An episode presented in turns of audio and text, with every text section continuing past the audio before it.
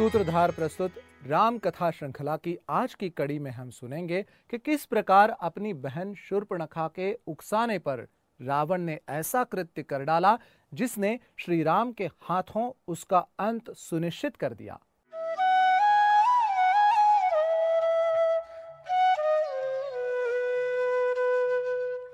जनस्थान में खर दूषण सहित उनकी सेना धराशायी हो गई। कुछ राक्षस जान बचाकर भाग निकले। उनमें से अकंपन नामक राक्षस बड़ी उतावली के साथ लंका गया और उसने राक्षस राज रावण को श्री राम द्वारा खर के वध की वार्ता सुनाई। अकंपन की बात सुनकर रावण क्रोध से जल उठा। अकंपन ने रावण के सामने महात्मा श्री राम के बल और पराक्रम का वर्णन किया और संपूर्ण देवता तथा असुर मिलकर भी श्री राम का वध नहीं कर सकते ऐसा कहकर श्री राम को परास करने के लिए उनकी सुंदर पत्नी सीता का अपहरण करने का सुझाव अकंपन ने राक्षस राज रावण को दिया। ताकि सीता के वियोग में व्याकुल होकर श्री राम जीवित नहीं रह पाएँगे। राक्षस राज रावण को यह सुझाव पसंद आया और वो दूसरे ही दिन ताड़का पुत्र मारिच के पास जाकर उसे सीता के अपहरण की योजना बताकर उस कार्य में मारिच की सहायता मांगी। मारिच श्री राम के सामर्थ्य को भली भांति जानता था, इसलिए उसने रावण को भी श्री राम के बल तथा उन्हें प्राप्त शस्त्रास्त्र विद्या के बारे में स्पष्ट रूप से बताते हुए वापस लंका जाने का परामर्श दिया। सोच विचार करके लंकापति रावण ने मारिच की बात मान ली और वो वापस लंका चला गया। उधर शूर्पणखा ने देखा कि श्री राम ने भयंकर कर्म करने वाले चौदह हज़ार राक्षसों को अकेले ही मार गिराया। तब वो रावण द्वारा सुरक्षित लंकापुरी को चली गई। विलाप करते करते चीखती, चिल्लाती रावण को धिक्कारने लगी। रावण को पूरी घटना तो पहले से ही पता थी। तब शूर्पणखा ने रावण के सामने सीता के सौंदर्य का बखान किया और यह भी कहा कि सीता जैसे सुंदरी तो लंकाधिपति रावण के राजमहल में ही होनी चाहिए। शूर्पणखा की बातें सुनकर और उसके ललकारने से रावण फिर से उद्दीप्त हो गया। और फिर एक बार मारिच के पास गया। मारिच से उसने सीता को उठा लाने के लिए सहायता मांगी। मारिच चाहता था कि रावण सीता हरण का विचार छोड़ दें। इस बार रावण ने उसकी नहीं सुनी और उसे अपने साथ चलने की आज्ञा दी। मारिच तो श्री राम के सामर्थ्य को भली भांति जानता था और वो दोबारा उसके सामने जाकर अपने प्राण संकट में नहीं डालना चाहता था। एक और रावण और दूसरी ओर राम। मारीच के मन की इस दुविधा को रावण भाप गया और उसने क्रोध में भर कर कहा, वहाँ जाने पर हो सकता है कि राम तुम्हारे प्राण ले ले, लेकिन मेरी आज्ञा की अवहेलना करने पर मेरे हाथों तुम्हारी मृत्यु निश्चित है। रावण की बात सुनकर मारिश ने श्री राम के हाथों मरना उचित समझा और सीता अपहरण में रावण की सहायता करने को मान लिया। रावण और मारिच पंचवटी पहुँचे। श्री राम की कुटे के निकट आते ही मारिच ने अपनी माया से सुवर्ण मृग का रूप धारण कर लिया। रावण एक पेड़ के पीछे छिप गया। रावण ने तपस्वी के वस्त्र परिधान किए हुए थे। तभी सीता ने वो सोने का हिरण देखा और इस अद्भुत मृग को पकड़कर आश्रम में रखने की सीता जी की इच्छा हुई। सीता जी ने श्री राम के समक्ष अपनी इच्छा प्रकट की और उन्हें उस मृग को पकड़ लाने का आग्रह किया।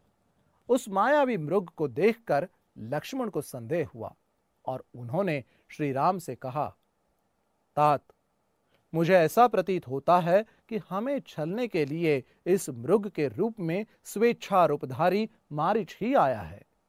हे जगतपति, इस भूतल पर कई भी ऐसा विचित्र रत्नमय मृग नहीं है, अतः निस्संदेह ये माया ही है। लेकिन सीता के आग्रह को देखकर राम लक्ष्मण से बोले, हे लक्ष्मण निसंदेह इस मृग का रूप अत्यंत मनोहर एवं आकर्षक है। यदि ये पकड़ा नहीं भी गया तो मारा तो अवश्य ही जाएगा।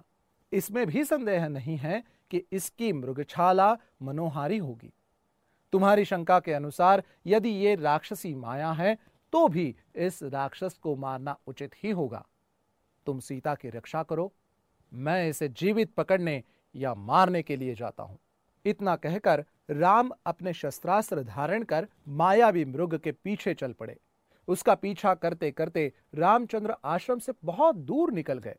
अंततः मृग के दृष्टिगत होते ही क्रुद्ध होकर राम ने एक तीक्ष्ण बाण छोड़ा जो मारिच के हृदय तक पहुँच गया। बाण लगते ही मारिच अपने असली वेश में आकर धराशायी हो गया और राम के स्वर में, हा सीते, हा लक्ष्मण, चित्कार करते हुए मर गया। उस राक्षस के मृत शरीर को तथा उसका अपने स्वर में चित्कार करना देखकर राम को लक्ष्मण का कथन स्मरण हो आया। वास्तव में ये मारिच की माया ही निकली।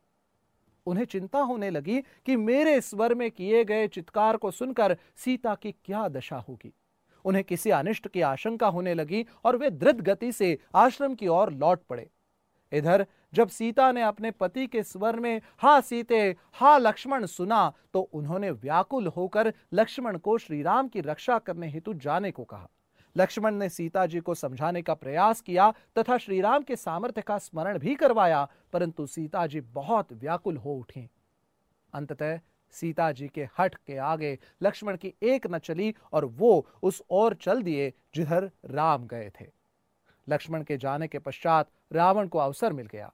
वो ब्राह्मण भिक्षुक का वेश धारण कर सीता के पास आया और बोला, हे सुंदरी, तुम कोई वन की देवी हो या लक्ष्मी अथवा कामदेव की प्रिया स्वयं रति हो?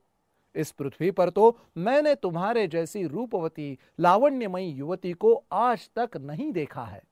तुम कौन हो? ये स्थान तो इच्छानुसार रूप धारण करने वाले भयंकर राक्षसों का निवास स्थान है। तुम यहाँ से चली जाओ। सीता ने अपना परिचय देते हुए उसे उसके आने का उद्देश्य पूछा। रावण गरज कर बोला, हे सीते, मैं तीनों लोकों, चौदह भूनों का विजेता, महाप्रतापी, लंकापति रावण हूँ, जिसके नाम से देवता, दानव, यक्ष, किन्नर, गंधर्व, मुनि सभी भयभीत रहते हैं। मैं तुम्हारे लावणमय सौंदर्य को देखकर अपनी सुंदर रानियों को भी भूल गया हूँ। और तुम्हें ले जाकर अपनी भारिया बनाना चाहता हूँ। इसलिए मेरे साथ चलने को तैयार हो जाओ। रावण का नीचतापूर्ण प्रस्ताव सुनकर सीता जी ने क्रुद्ध स्वर में उसका धिक्कार किया और अपने कठोर शब्दों से उसका अपमान कर दिया। रावण अत्यंत कुपित हो गया और उसने अपने वेश को त्याग कर विकराल रूप धारण कर लिया तथा दोनों हाथों से सीता को उठाकर अपने कंधे पर बिठाकर निकटवर्ती खड़े पुष्पक विमान पर जा सवार हुआ। इस प्रकार अप्रत्याशित रूप से पकड़े जाने पर सीता ने, हा राम हा राम कहते हुए स्वयं को रावण के हाथों से छुड़ाने का प्रयास किया। परंतु बलवान रावण के सामने उनकी एक न चली। उसने उन्हें बांधकर विमान में एक ओर डाल दिया और तीव्र गति से लंका की ओर चल पड़े। सीता निरंतर विलाप किए जा रही थी। इस प्रकार विलाप करती हुई सीता ने मार्ग में जटायु को देखा। जटायु को देखते ही सीता चिल्लाई, हे आर्य जटायु, देखो, लंका का यह दुष्ट राजा रावण मेरा अपहरण कर लिए जा रहा है। इस नराधम से मेरी रक्षा में आप असमर्थ हैं, क्योंकि ये बलवान है और अनेक युद्धों में विजय पाने के कारण इसका दुस्साहस बढ़ा हुआ है। आप रावण द्वारा मेरे हर लिए जाने का ये वृत्तांत मेरे पति से तो अवश्य ही कह देना। सीता की करुण पुकार सुनकर जटायु ने उस ओर देखा और रावण की भर्सना कर उसे युद्ध के लिए ललकारा। जटायु के कठोर अपमानजनक शब्दों को सुनकर रावण उसकी ओर झपटा, जो सीता को मुक्त कराने के लिए विमान की ओर तेज़ी से बढ़ रहा था। विशाल काय दो पर्वतों की भांति वो एक दूसरे से टकराए।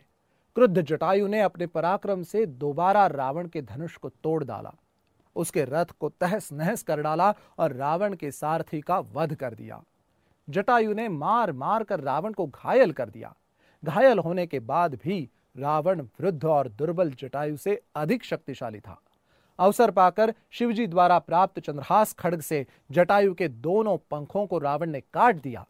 पीड़ा से व्याकुल होकर मूर्छित जटायु पृथ्वी पर गिर पड़ा। जटायु को भूमि पर गिरते देख जानकी विलाप करने लगी। रावण ने सीता को उनके केश पकड़कर उठा लिया और आकाश मार्ग से लंका की ओर उड़ने लगा। सीता का क्रंदन सुनकर वन के सिंह, बाघ, मृग आदि रावण से कुपित होकर उसके विमान के नीचे, उसके पीछे पीछे दौड़ने लगे। दुष्ट रावण से मुक्ति का कोई उपाय न देखकर सीता परमात्मा से प्रार्थना करने लगी। मार्ग में सीता ने नीचे एक पर्वत पर पाँच बांदरों को बैठा देखा। उनको देखकर सीता जी ने ये सोचकर कि शायद ये राम को मेरा समाचार बता सके, अपने सुनहरे रंग की रेशमी चादर में वस्त्र आभूषण बांधकर उसे उन वानरों के बीच गिरा दिया। तीव्र गति से उड़ने में व्यस्त रावण को सीता के इस कार्य का बोध नहीं हो पाया। वनों, पर्वतों और सागर को पार करता हुआ रावण सीता सहित लंकापुरी में पहुँचा। वहाँ उसने सीता को मय दानव द्वारा निर्मित सुंदर महल में रखा और क्रूर राक्षसियों को बुलाकर आज्ञा दी। मेरी आज्ञा के बिना कोई भी इस स्त्री से मिलने न पाए। ये जो भी वस्त्र, आभूषण, खाद्य पदार्थ मांगे, वो तत्काल इसे दिया जाए। इसे किसी भी प्रकार का कष्ट नहीं होना चाहिए और न कोई इसका तिरस्कार करे। अवज्ञा करने वालों को दंड मिलेगा। राक्षसनियों को आदेश देकर रावण अपने महल में पहुँचा। वहाँ उसने अपने आठ शूरवीर सेनापतियों को बुलाकर जनस्थान में रहकर राम लक्ष्मण की गतिविधियों पर दृष्टि रखने और उनकी सूचना देने की आज्ञा दी, तथा उन्हें अवसर पाकर उन दोनों की हत्या करने का आदेश देकर वो कामी राक्षस वासना से पीड़ित होकर सीता से मिलने के लिए चल पड़ा। सीता के अपहरण के बाद श्री राम और लक्ष्मण ने क्या किया, ये जानने के लिए देखिए सूत्रधार प्रस्तुत राम कथा श्रृंखला की अगली कड़ी।